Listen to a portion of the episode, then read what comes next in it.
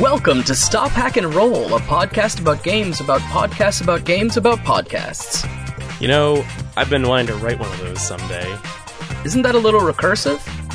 I'm Brandon. And I'm James, and today we'll be talking about matching up games in order to remix your storytelling.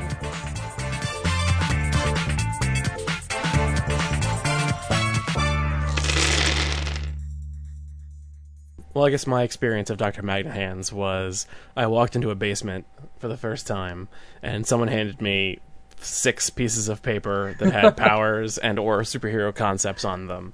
I chose to be a sentient American flag, and we ran with it. Yeah, you came in a little bit late. So Dr. Magnet Hands is a game by Grant Howitt. It's a it's a really great, fun, quick beer and pretzels kind of game. It's free, available online. Basically, you take six pieces of paper, you write a thingy on each of them, and then you go. And you are superheroes fighting against the evil Dr. Magnet Hands. James, what you missed was the time where we were writing stuff down. Mm-hmm. Basically, we didn't know you were going to be there that soon because you were stuck at work Yeah, I was stuff. running late and stuck in traffic. So basically, the minute you came downstairs, we were just like, hey, out of these four, choose one of them. They are your character. Let's fight Dr. Magnet Hands. Yeah, I figured out where we were going pretty quickly.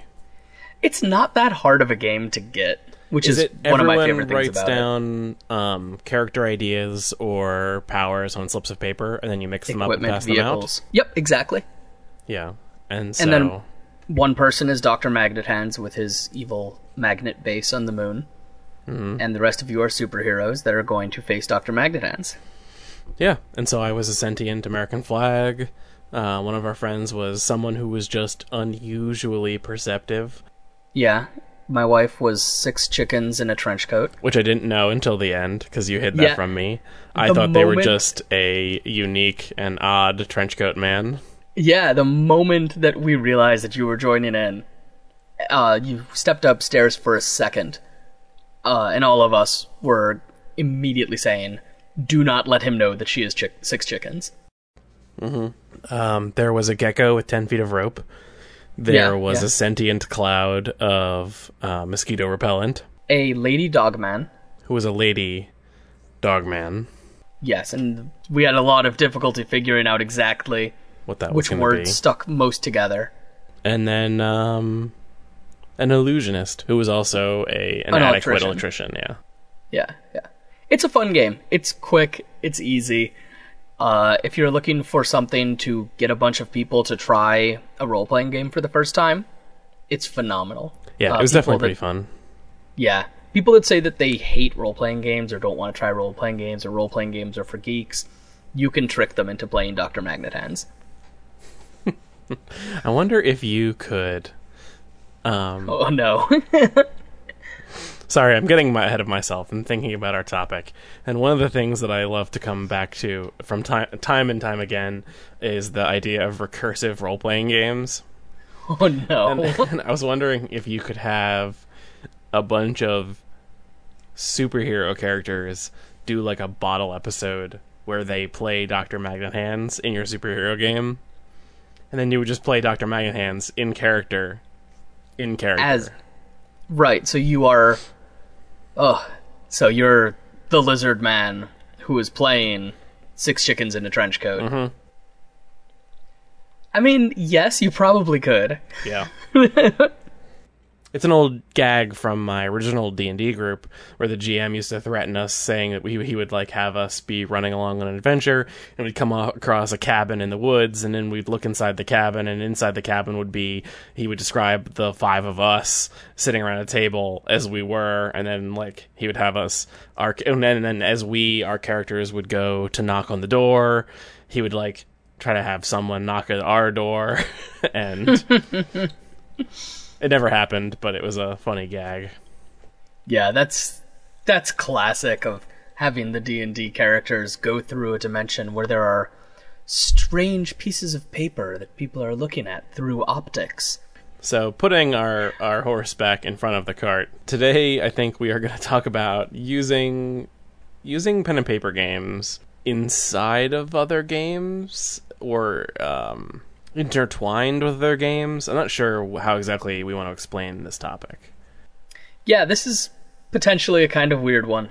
Um, this comes from the twisted mind of James wanting to put games within other games, and me being unable to say no to a crazy idea. One of the things that I that I do when I think about hacking games is I think about, and I, it's a thing I've talked about in the past, is uh, taking the bits and pieces from other games that I like and merging them into games I'm playing, and and so I've had this kind of running theory that maybe you could just take a whole game and put Right. that inside of the game you're playing in one way or another. And I think there are definitely some games that would work better for that than others. Mm-hmm. You probably could stick GURPS in the middle of Traveler, or you could play Traveler using GURPS. But Yeah. there is no amount of money on earth that could convince me to do that. That's not true. Very small amounts of money would convince me to do that. But I wouldn't do it on my own. So, why don't I walk you through? There are basically three kind of major ways that I've thought about doing this in the past, Okay.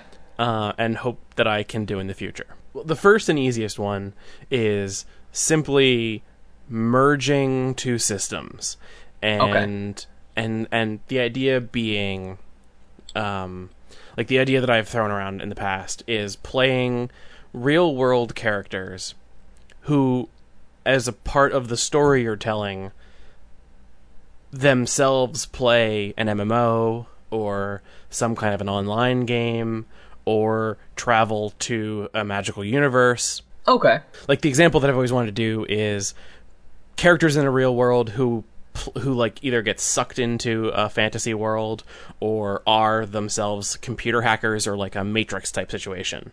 So when they're Okay. in the real world, you play a um, a game like GURPS or D20 Modern or even D and D, where you've got heavy rules. Maybe Shadowrun? Maybe Shadowrun. There's very like defined rules and mechanics for how things work. Really, the thing that drives everything is like the harshness of reality.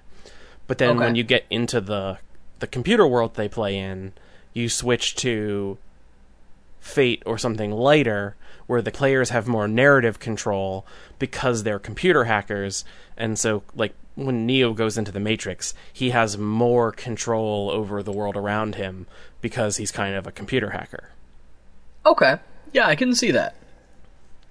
and so that all kind of comes out of throwing back to our uh, our our sort of baked in genre conversation. Um, you can play with levels of complexity in game mechanics to reflect the world situation. Yeah, I could see even taking a game that has some level of magic or spiritualism in it and taking some time to say, all right, we're going to play a dream or we're going to play a prophecy. Mm-hmm. And Well, that might be one of my other types. Oh, that might be one of your other types. One of my okay. other, yeah. Jumping ahead. jump don't yeah jumping ahead but this way is kind of a consistent there are two or more i guess primary rule sets and depending on where the characters are at the time being uh, you use different rules to So ref- this would yeah go So in that case, you definitely are playing with two different rule sets. You're not just playing yeah the characters in the game or the No, characters no, in the world. yeah You're also saying, okay, but then what happens when they go home from their LAN party? and so you Okay. pl- and and so like the the um the story that I either either a Matrix type story or like a Digimon type story. A lot of the Digimon like cartoons dealt with kids, and they would go to school and have their sort of school stories, and then they would at the beginning and end of the episode or whatever at some point in the episode go into the digital world and then have a conflict there and that would usually mirror some of the conflicts that they had in the real world I didn't watch much Digimon because I'm a cool kid, so I watched Pokemon. yeah i did Uh. But Narnia also, I think, is Yeah. something that could work nicely for that. Sure. I've been looking for a game that does Narnia well for a while. because in that way you could play a, a I mean even just the, the idea of shifting games could even work with just sections of the of it of one game you could play D&D without any of the magic playing just like NPC classes, and then when Yeah. they go into Narnia, suddenly give them the full fledged magical character sheets, or play D20 Modern or something like that. That's pretty cool. That's that's an interesting I liked I way to think of it. because the other thing that we kind of didn't talk about in the the genre bacon episode is that another thing that comes along with the sort of lighter indie games that have the genre baked in is that because you're playing to a genre you give your players more narrative control over the story and so you can use that and so that's kind of where i was coming from with when you want to play in a magical world wizards have more control over their world than you or i do have over the world around us and Right. and computer hackers or digi destined or whatever have more control over the world around them Don't say whatever, like you don't know exactly what they're called. yeah. Um, they have more control over the world around them because it's a digital world and they can control it. And so you Right. can, if you find a, if you found a, a, any kind of a, a cyberpunk fate hack or apocalypse world game, you could use that as a way of of when the characters are in the digital world or in a in a computer simulation, handing over some narrative control and letting them share the responsibility to reflect that their characters are doing the same. yeah, even if it's just in order to prompt them. Because there's really nothing that prevents you from giving tons of narrative control in D&D. Yeah. It just tends not to be people's instinct. Even if you're just behaviorally priming them to accept the possibility that they're allowed to do stuff on their own, that's potentially very powerful. Yeah. A lot of a lot of sort of lighter weight games, less complex games, tend to shy away from mechanically driven character death. You usually your character dies when you, you choose for it to be story appropriate, and there's usually a lot of ways to get around death in story games, and so it takes some of the threat of death away if you're in a digital world where thre- the threat of death is taken away versus and you could use that as a way to tell a story where when the characters are in a digital world or in the, the matrixy type world they aren't as afraid of death uh, but when Right. they're in the real world you can throw conflicts at them where suddenly y- even you as the gm aren't necessarily in control because you're a slave to the the hard mechanics of the game Okay, and, and I if can the definitely ro- see that being, yeah and if being the an dice interesting thing to do. yeah. Yeah, yeah. So that's kind of the first way I've been thinking about it. Just kind of not merging the two systems as much as uh, using one and then switching to another, and then using that dichotomy to reflect um, changes within the story. So, do you have specific pairs of games you would use for that for specific stories, or not really set in your mind yet? Not really. I've thought a lot about using D and D or some kind of a D twenty modern, uh, and then switching to Fate specifically. Okay. playing that kind of matrixy hacker type game. But I also have liked the idea of doing either kind of going the other way, doing Fate or something more lightweight and but but sort of playing a more modern or a more realistic setting game and then Okay. going into a Narnia type world and playing D&D. Okay, I can see that. What jumped out to me was playing some kind of very light, pass the stick kind of game that's very based upon doing. th- uh, My thought, of course, is immediately for Narnia, but doing like a very rules light, very low consequence game, and then hitting them with Dungeon World as Yeah. soon as they're within the magical world because Dungeon World can be punishing and really interesting in a lot of the dramatic ways that I would want it to be for that kind of magical world. Even just switching between apocalypse world hacks you could almost play a long campaign starting in monster hearts and then as those characters get older switch over to urban shadows because a lot of the archetypes are the same but you could Swap kind of back and forth. you could swap back and forth telling two timelines Oh my gosh! Or delightfully, you could do a introduce a major NPC, and then in Urban Shadows, and then jump back to Monster Hearts when they were introduced in high school at the prom. Yeah like there are That's awful. I'm totally gonna do that sometime. between stories like Narnia, The Matrix, and even like Alice in Wonderland, the idea of taking characters from one story archetype and then thrusting them into a different story entirely, it's a narrative archetype that frequently shows up in stories and fiction and fables and campfire stories. We love hearing tales about characters who are picked up from their world and thrust into another. And using and and frequently those characters go back and forth, which is why having a system for the initial setting would be interesting. That's very true, and there are definitely some games that are aimed towards doing that within the game. Mm-hmm. Heroine by Ginger Goat Games is uh, one that's available. It's a PDF for less than ten dollars on drive-through. Wizard of Oz. It's basically doing Wizard of Oz. Um, and I know that a friend of the show, Jeff Stormer at Party of One, uh, has created a the visitor archetype for Dungeon World, trying to capture that same sort Yeah. of thing. It's interesting. It's a good story style. Yeah. And also the other thing, the other benefit to using a, a lighter story game where the players have more control is that you can let them bounce off each other and build that sort of wacky wonderland that is either Oz or um, Wonderland. Or the Feywild. It could be enormous Yeah. amounts of different things. That I've never do it- played a game like that, to be honest. I don't know if that's what you meant, but something like the Dresden Files has a whole like Fey universe, where that where you could play a different system when you Yeah. moved over there. So it's That's something I've. I've thought about. Very and, interesting. Um, it's kind of it, it's it's it feels a little bit like hacking, but at the same time, you're not really merging the two systems.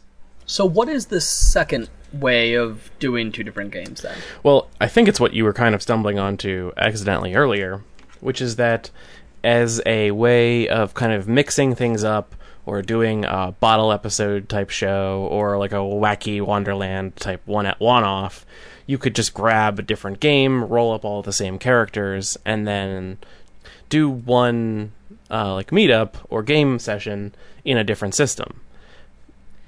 Yeah, that was that was what my instinct was with it. This is the one I was thinking of. and like a good example of where you could use this to tell or to to enhance the narrative is in the campaign podcast they've done a couple one-offs where they are where the characters are trapped on their ship um, and there's some kind of a lizard monster or something in the vents and then they sort of play like a, a more horror storyline and so they switch away from edge of the empire and they play dread Yeah, I think Dread is maybe a perfect jump in for this because for really any game other than Chuubo's magical wish granting engine, you can justify pretty quickly saying, "Okay, but what if everything went wrong?" Yeah. And and so you could either do yeah, you could and so the idea is that if you find a like when you were using two games constantly, you want to find games that fit the narrative of whatever story you're trying to tell in the other universe. You can do the same thing like this. So in that case, they want to find a horror story, so they take a horror game like Dread. Or you could do an episode where everyone gets drugged up or gets poisoned or daydreams together and you play a lighter like fate system or something like that um, like a wushu type game to just move snappy and but have much less system and let things kind of get wacky and weird Or I mean, even just if the focus of what you're doing in the game is very different. If, for example, you're playing a Star Wars game and you open an antiquing shop yeah and the players are really, really interested in following that antiquing shop, there's no reason you couldn't do that in Fate yeah and do an episode that is Imperial Road. What, what is that road? This I don't know enough HGTV things, but basically do like an episode that you're going around yeah selling antiques. Yeah, I mean, and, and like there are a lot of depending on the type of game you're playing. There's a lot of tropes in in the television in television shows of many genres where you play where they'll do one-off episodes. Like uh, Community constantly did this, where they would change genres. Oh, and so, like, how cool would it be to play to just like kind of. To, not even really for a story reason, but just to mix up your regular D and D campaign, roll up all your D and D characters in Noir World, and just play a hard-boiled fantasy mystery detective thing. That's actually a really interesting thought that I hadn't had. I was I was trying to fill in to make the rules hit the story I wanted to tell. But why not tell a wacky one-off story? Yeah. Like if you have a player that can't make it, or if you have had a lot of heavy stuff and you want to just try something else. New. I mean, if you're doing something like Noir World, Noir World can still be dark. oh yeah. It's yeah, just that you because you're shifting the focus of that little episode or that session towards emulating that genre. Why not go grab that genre and then try to force your fantasy characters into it, and then just play Noir World in a fantasy setting? That could be quite a lot of fun. I'm picturing just barbarian thugs walking around Yeah. and all sorts of stuff. That could work very nicely. That's a that's actually a setting that I like in general. Yeah, and so like you could try to find noir rules for D and D, or you can try to force people to play in that style, and or just everyone agrees to play in that style. But having Yeah. a system and it will help shift your mindset towards the those things. And because Yeah. Noir World is a genre heavy game, the system will help reinforce you. And We'll back that up. and more of the genre and more of the rules that are there will be force, forcing you towards that noir setting whereas with D&D you've got all these other rules that have nothing to yeah, do Yeah, maybe you do a little maybe you do a little bit of reskinning. Yeah. Instead of having, you know, a nine millimeter, Sure. you have your your father's plus one crossbow short sword. yeah Oh, Yeah, yeah. I was gonna have swords and everything. Yeah. But yeah and so, I've been wanting to like write a fantasy noir book for the longest time, and I just have not done it. yeah it's good noir is a good genre good genre Yeah. so that's that's kind of the second way I've been thinking about things Okay. Um, either using it as a one-off to just sort of get out of your uh, your your regular grind, or to tell a specific type of story. Um, This reminds me a little bit. Um, when I was in college, I was in a group that approx that played a lot of D and D, and like pretty much whenever a chunk of time went by, a couple of adventures, you know, a, a story progression, they would take all of the characters as they presently were, stick them in an arena, and fight to the death. yep, we did that a little bit less formally. Yeah, and like you know, it's it's a fun, silly little thing to do, and it can be a little palate cleanser, or it can be a way to come up with new things to learn about your character if you're doing this in a more story-driven game. Yeah, inserting a different game system as a one-off is definitely a great idea for a good palate cleanser between Yeah. big, heavy campaigns.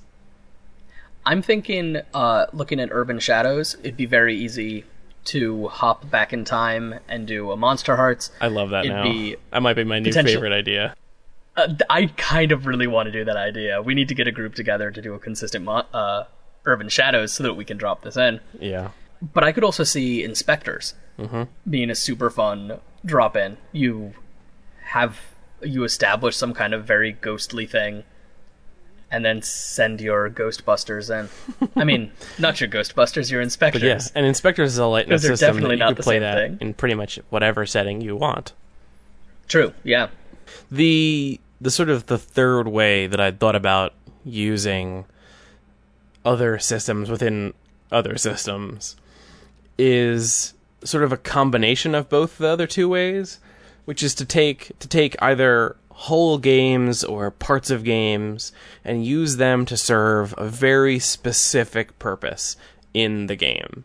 And that would be either like we had talked about in the past, using something like Microscope to build the world, or um, the one that I think was a thing that you had said you had done once, using Rory's story cubes as a way of dealing with um, the the passage of time.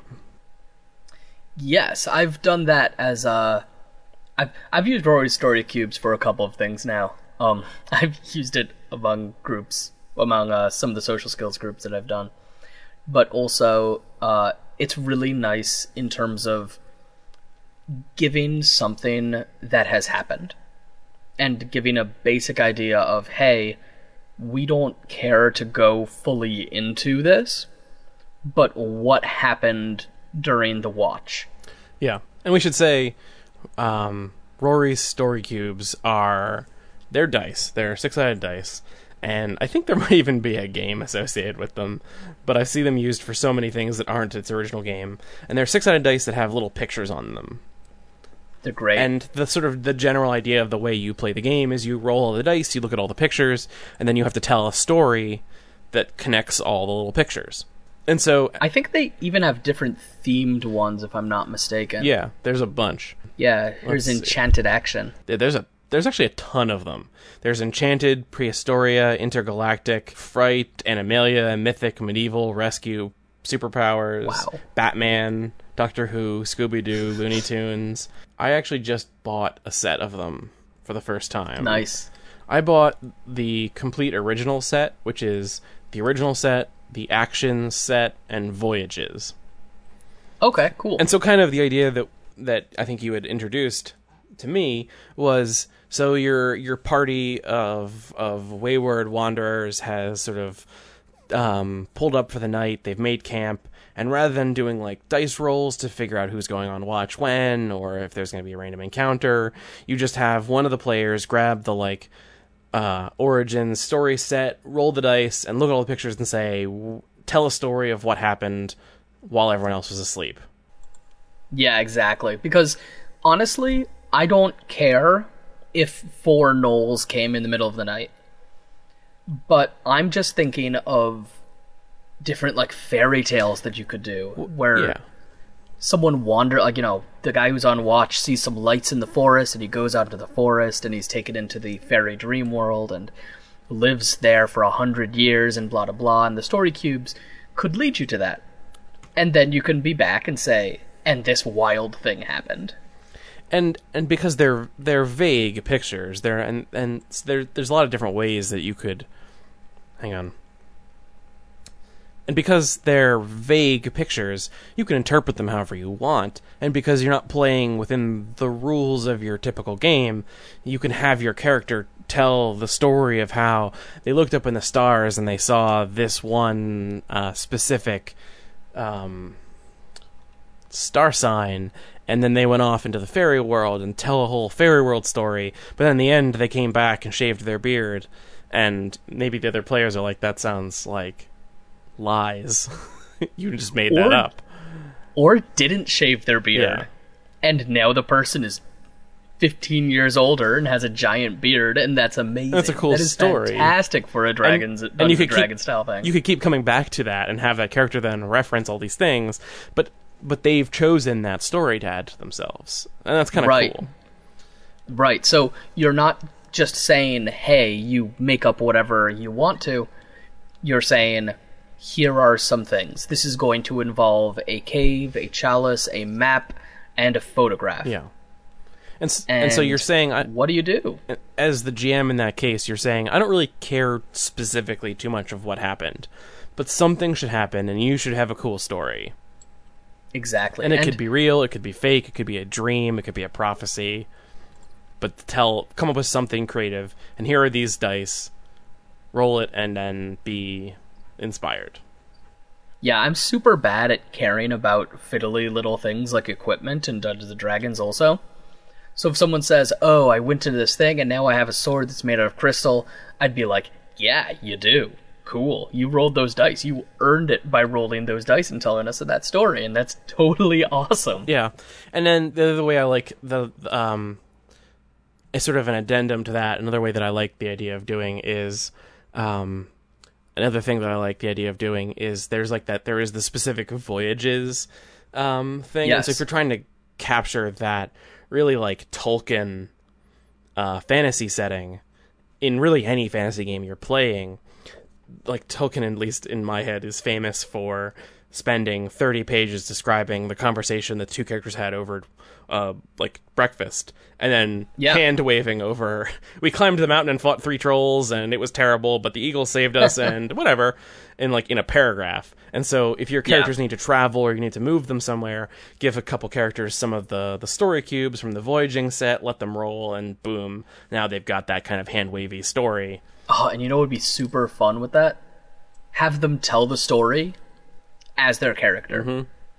We we meet again at the tavern afterwards, where they're explaining everything. Or now you're standing before the king of the elves, and you have to tell the elf king how you got there. Yeah, and and the other thing I like about it is it, it's not like I said, it's not totally unguided. You're being given some input. That Yeah. input is random, but you're letting your characters tell stories, and if you wanted to, you can use those things as story inputs. If your character tells about this wild night they had with the fairies, well, now you've established that there are fairies and that your characters are, that the player at least is sort of interested in them. You could loop back around into that story and have your characters end up there again. And then the character who had that dream or whatever can be the guy who leads them through the fairy world because he's been there before. And you're collaborating. If they say they went among the fairies and they got this crown that's magical, you can say, okay, and now you are marked by this thing, and that's super cool because now the fairies can find you and they might drag you back, and Yeah.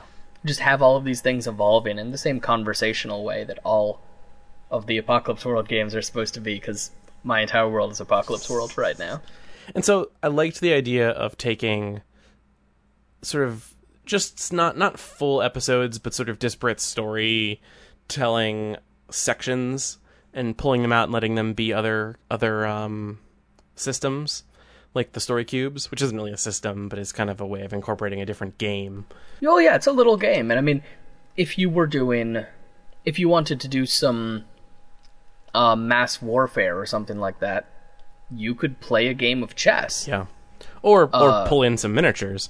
You could or pull in you, some Like you could be playing whatever game. Like Seventh Sea has a whole system for you most of the time play characters, but occasionally Yeah. you get on ships, and then And then James gets out. and then I have a whole bunch of little ships from when I used to play Pirates of the Spanish Main back in the day. And we didn't actually play Pirates of the Spanish Main. We used Seven Seas mechanic for that. But you could easily Right. have just actually played this the Pirates of the Spanish Main miniatures game and and maybe Pirates of the Spanish Main is better suited for playing fast-paced Spanish Main era, like Pirates of the Caribbean era ship combat. And so you could say we're going to trust this other game to play it a little bit better and and shift it up.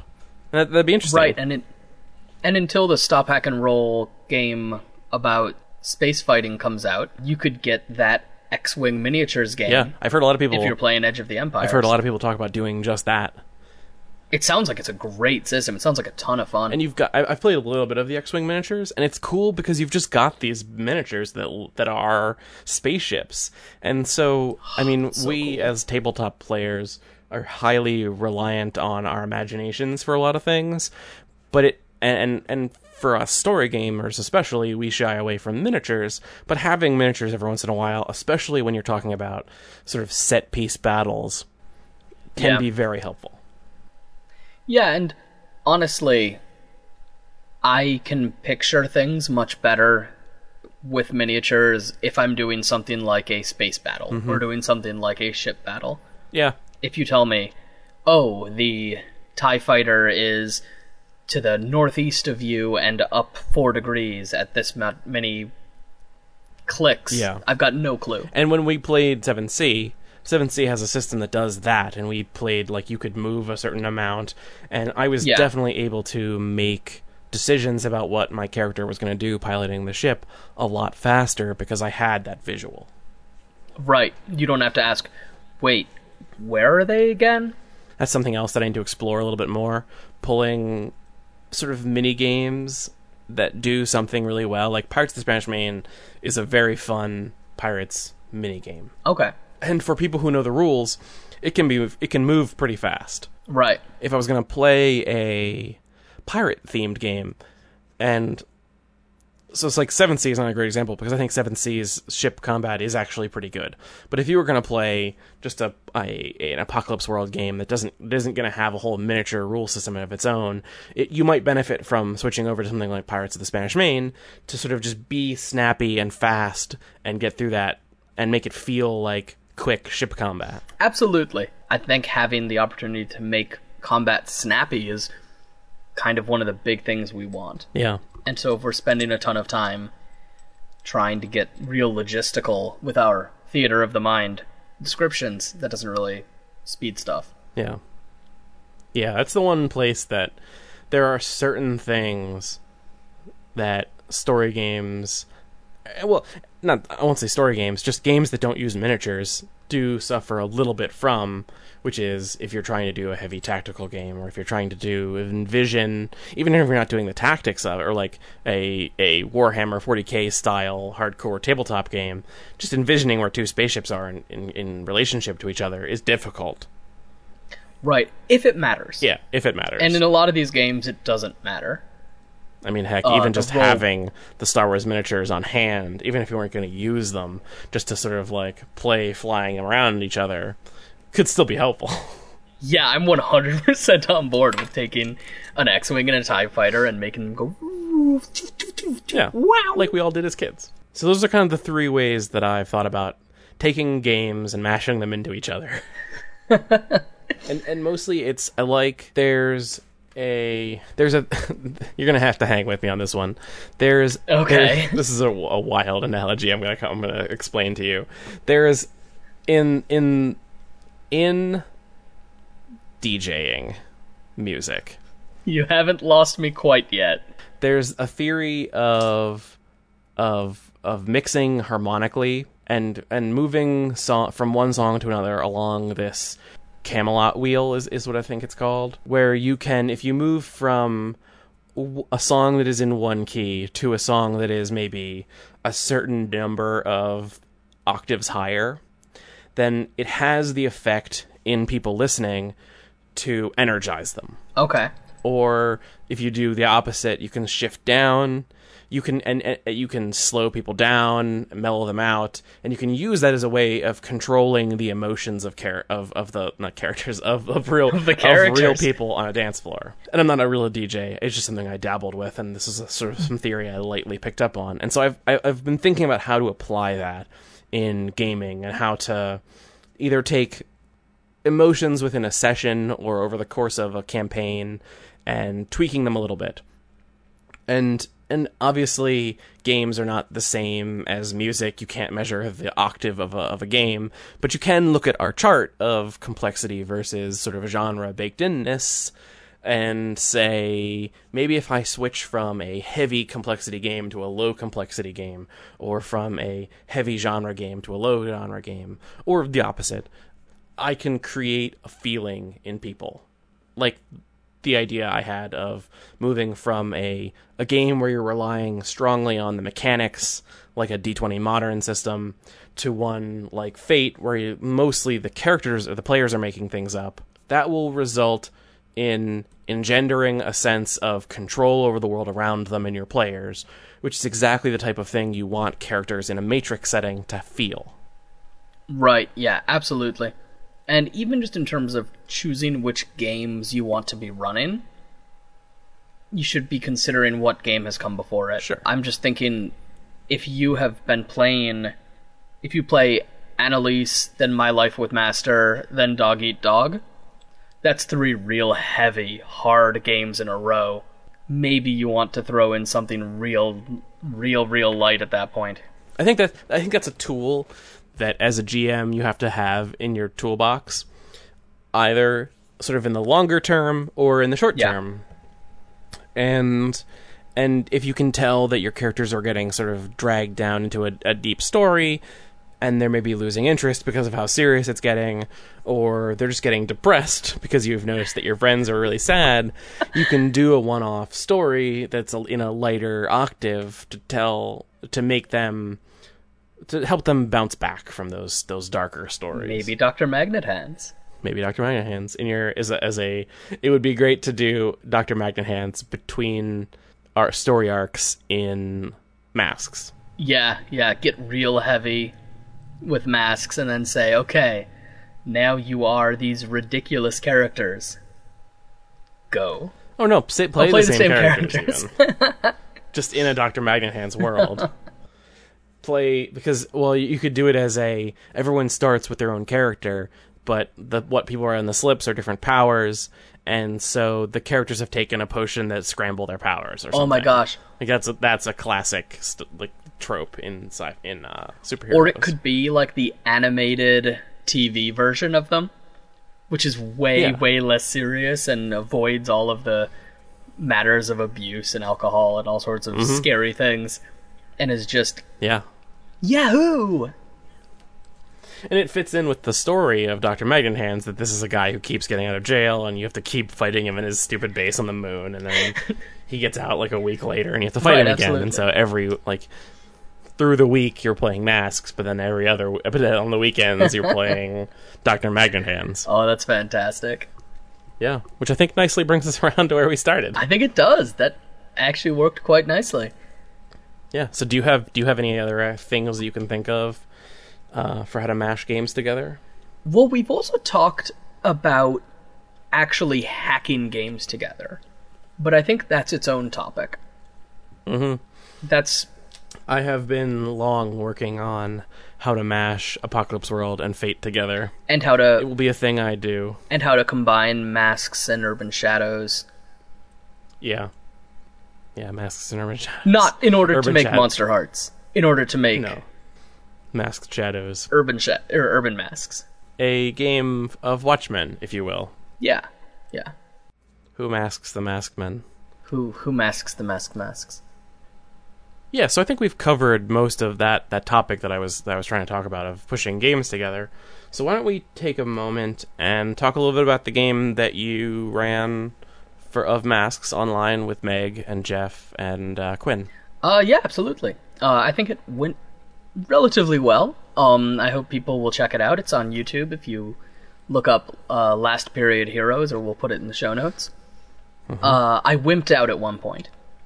I was going to put a mouse in because I thought it would be phenomenally funny for me to do so. uh, and then something else that seemed kind of like slapsticky came up moments before, so I decided not to. Yeah. Uh, but it really, I went exactly with the prep that I'd come up with ahead of time. I had made two characters. I'd actually taken one character from the game, which is an existing in lore character, and I'd come up with a second character. And from there, it was basically just leaving enough of a hint somewhere that they get from the first character to the second character. Uh, and that seemed to work all right. And the three of them are just awesome to play with. They're so much fun. Yeah, I um I'll admit I have not had time to watch all of it That's yet. fine. Uh, it is like 3 or 4 hours It's long. like three hours and forty-five minutes. We sat down for I the whole day. I watched a good part of the character creation Okay. on my lunch break that day. And I went back and I've watched a little bit more since, but I need to go back and finish it. Yeah. Uh, it ended up being pretty core masks. Nice. I had some thoughts initially that I might try to hack something or come up with some new stuff. I added like one little custom move. Well, next time. Yeah, maybe ne- next There's- time. Maybe it'll be something a little more crazy. Maybe it'll be telenovela world next time. Yeah. Did they did they ever throw anything at you that you weren't prepared for? Not really. Masks does such a great job of putting the stuff together. There was one moment that I had to kind of slow down and consider how the world might be different. I expected them to jump through a window or use their powers or get into the bad guy's base, which was in an office mm-hmm. building, in a super heroic way. And they elected to take the elevator. so Okay. That's always a good way. yeah, so I had to come up with a couple of little things, and I ended up just kind of sticking in some silly little bits instead of doing anything serious there. Yeah. But it worked all right, I think. Yeah. I'm hoping that's a thing we can keep doing. I hope so and hopefully too. next time I can be involved. Yeah, I would love it if you were, and if we were able to play one of our crazier ideas. Yeah, I think we definitely like. I would definitely want to play Telenovela World. Uh, I definitely want to playtest some of our games. Uh, I'd really love to have some of these char- some of the guys who are on these playtests come on the show, talk about their um, their their experiences with that Yeah, as sort of a follow up to the game. Because some people might not have the time to listen to a four hour episode of us playing Telenovela World, but might be interested in how that playtest went. yeah, that's very true. Um, and Telenovela World has now been completely rewritten twice. Um, Oh, twice? Yeah, I'm coming to the realization that I think that my initial complete rewrite is going to slow stuff down too much. So I've done a second I had complete rewrite. Okay, well, we'll have to do another follow up episode. I think uh, a lot of people have mentioned the idea that they liked a couple people have mentioned to me that they wanted to sort of follow, have us follow along with the progression of that game as it moves as it moves through its different phases. Yeah, I'm. I would very much like to get a copy of Telenovela World in front of our listeners soon. Uh, you, as well, you know, and as I think I've said on the podcast, I intend to have it at Metatopia uh, in November, and November is closer around the corner. I was looking at the, the calendar today, and it's uh we're we're in we're in August. Yeah, I need to start figuring out. I because I'd like to playtest it before I ask people that have bought a ticket to playtest it. Yeah. Which actually reminds me, uh, while we're talking about sort of feedback and follow up from the community, we had we were struggling last week or last uh, two weeks ago to talk to come up with a a word other than modules for um, points in the game that you could prep for, and uh, Kevin Bates, who is at I am Kevin Bates. He suggested that he had heard them called nodes before, and I really like that. I really like that too. It really clarifies from modules, like the idea of modular nodes coming together in the way that you build Yeah. it works. Yeah, and you can So well. shift those nodes around. The nodes each have prep attached to them, and but you can slide them around and activate the nodes when you need them. Yeah, I, I like that a lot. That is So I'll probably better terminology. I'll probably use that going forward. yeah. And so I think that about uh, wraps it up. I think so. So yeah, we love to hear from everyone. Uh, feedback is great. I want to start a more regular section of the podcast where we talk about community feedback. We're kind of here to talk about games and the community, and you guys are the community. So if you talk back to us, we want to echo that back at you Absolutely. uh, in an endless wind tunnel that is the gaming community. just Um, wind and and games. Wind just and winning games. games. And so email us uh, is probably a slower but more reliable way of getting to us. Um, you can email us, either of us, at our names, James or Brandon, at stophackandroll.com. You can check out our website at www.stophackandroll.com. You still don't need to say www. I like saying 2016. www. It feels folksy, and I like it. All right. Well, the rest of you who are in the modern era, you can check us out on Twitter as well. Um, my personal Twitter account is at End the Meltdowns. I'm at Dr. Captain Cobalt, We kind and we both kind of watch at Stop Hack and Roll, and that makes it very hard to tell which of us is writing, but we do our best. and sometimes I talk to myself, pretending like I'm having a conversation with Brandon. That was both of us. That was both of us. Uh, and we also now are officially on Facebook. So if you would like to show your grandma that you like Stop Hack and Roll, Yeah, or tag You your friends in an tag your episode if we talk about them. yeah, that's that's true. Uh, mention people, whatever. Um, so we, we're now on Facebook, uh, Stop Hack and Roll, and we're on G Plus, Stop Hack and Roll. Yep. Uh, we're not on Tumblr yet, so please don't take that. Uh, we're not on LinkedIn, so don't take that. but we're gonna try to get everywhere eventually. J- just try not We're to. like a slow pen and paper gaming Borg. Yeah, just and try not to s- steal our login other places, because then we'll be sad, and we won't do anything about it, and then we just won't get that. So, as you are sitting at your old timey writing desk, thinking about how you're gonna mash two games together, or maybe you want to bring mech combat into your D and D game, uh, don't forget to stop, hack, and roll.